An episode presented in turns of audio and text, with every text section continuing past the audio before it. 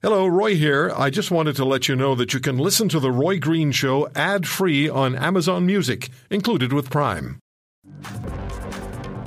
Let me just read you a little bit of a news release from the Indian Resource Council. This came out earlier in the week on the 8th of June. And it was about what was going to happen the next day. And it reads thusly The Indian Resource Council, an organization representing over 130 First Nations who produce or have a direct interest in the oil and gas industry, is leading a delegation of chiefs to Toronto on June 9, 2022, to meet with the investment community. Their objective is to attract capital for Indigenous energy projects and ensure First Nations have equity opportunities going forward. Quote, there is an idea in some corners of Canada that First Nations are opposed to oil and gas development.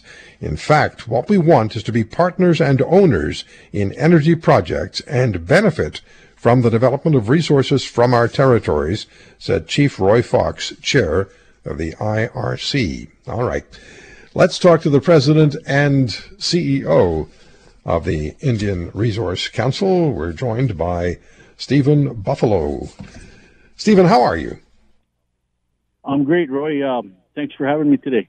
It's always good talking to you, and this is such an important issue. So let's get at this because there is a perception, and and it's it's furthered by um, people from various organizations, often folks from Hollywood who come to Canada and say First Nations want nothing to do with uh, with uh, energy development or energy exploration and development. What's the reality, and what is the mandate of the IRC?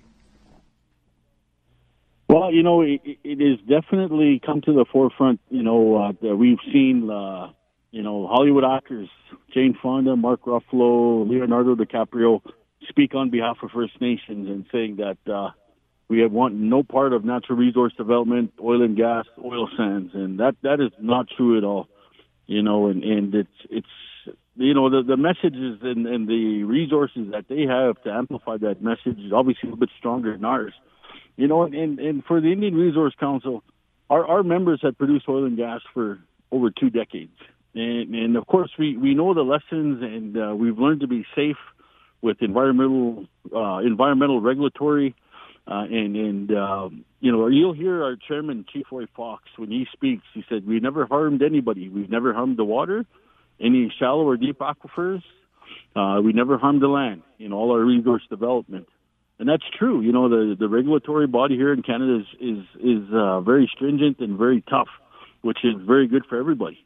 But the Indian Resource Council is really primarily there to advocate not only with government but with industry to make sure that you know we can maximize uh, resources that Mother Earth has given us.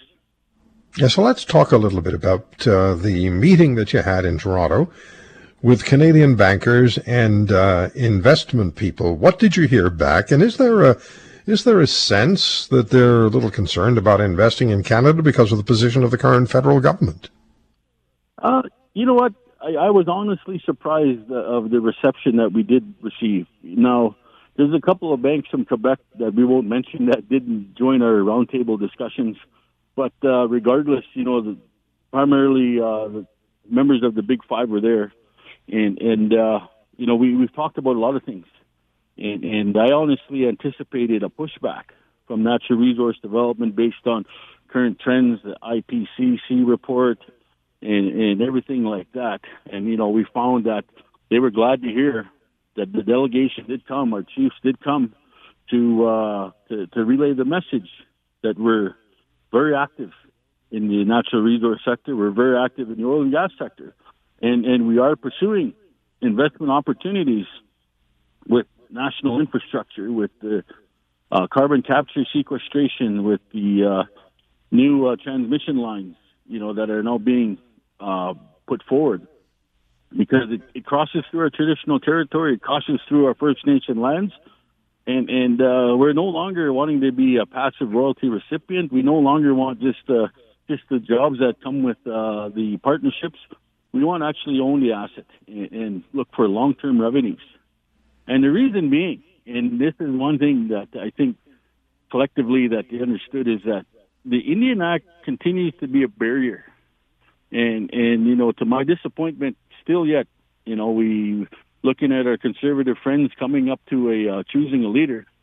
They don't. No one ever talks about uh, mechanisms to get rid of this this Indian Act or working with the First Nations to get rid of this this act. You know, the paternalistic, the uh, colonization of this act is, is really uh, is one of the biggest barriers.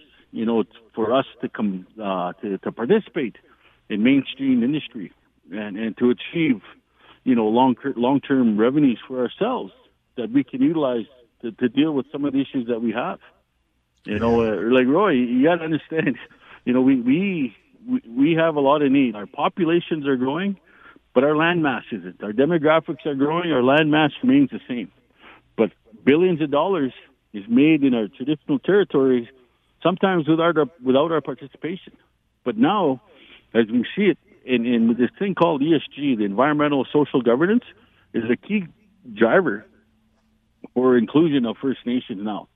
You know, there's more of an E, the environmental versus the social aspect of it, but that's changing. You know, and and uh, like I said, the the roundtable discussions we had, they I, I I was very impressed with with the the institutions we met, with the pension plan holders we met with, that you know they they they were satisfied to know that First Nations are very much wanting to achieve this. Yeah, and we're not talking just about a, a few First Nations that are involved with the IRC and have the same objectives. There are many. Give us an idea of how large the organization is. Well, we have 130 First Nations that have used to produce oil and gas or have pipelines through their their community, and and uh, you know, and quite honestly, we're national because uh, as a special operating agency of of uh, Indian Oil and Gas Canada, which is a special operating agency of uh, of the Indian Affairs Indian, Indigenous Services Canada. You know, some of the uh, the laws and, and the regula- regulations based on it being on reserve land kind of tie so that the first all of the First Nations basically in Canada are members, even if they haven't produced, just because of, of uh, some of the policy that's in our act for for the land. But uh, you know, obviously, it, it's been tough. You know, uh, we, we've had struggles uh, you know, when oil was uh, initially at $120 a barrel, we've had services, we've had companies that were doing everything they can to get some some work from these big companies. Uh, but it, there are more barriers at $120 oil than there was at $2 oil. So when the when the prices fell, obviously the barriers came down, and and uh, industry is prepared to work with First Nations and uh, some of our service companies, and and now through COVID we're, we're trying to re-identify ourselves, and and uh, you know the federal government launched the First Nations, or no, they, they launched a site rehabilitation program national for BC, Alberta, Saskatchewan, and, and Alberta got one billion dollars. You know, we we had to uh, work really hard, and and I want to thank our Premier Jason Kenney. You know, he done a lot for First Nations in the history of Alberta as Premier to the First Nations here in Alberta.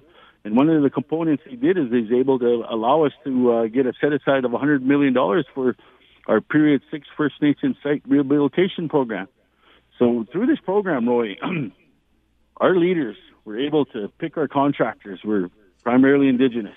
Pick the workers that would do the reclamation work. And, and to date, we've got 132 million through the process. We've done over 100 and, uh, 1,600 sites you know, like this is a program that worked, you know, and, and we couldn't have done it without the support of our premier and work partnership with the province of Alberta and proof that we can do this work together. But you know, these are these are some of the things that you know we're we're, we're trying to achieve here is, is, is to make money for ourselves, to do the work ourselves. If you want to hear more, subscribe to the Roy Green Show on Apple Podcasts, Google Podcasts, Spotify, Stitcher, or wherever you find your favorites. And if you like what you hear, leave us a review and tell a friend. I'm Roy Green. Have a great weekend.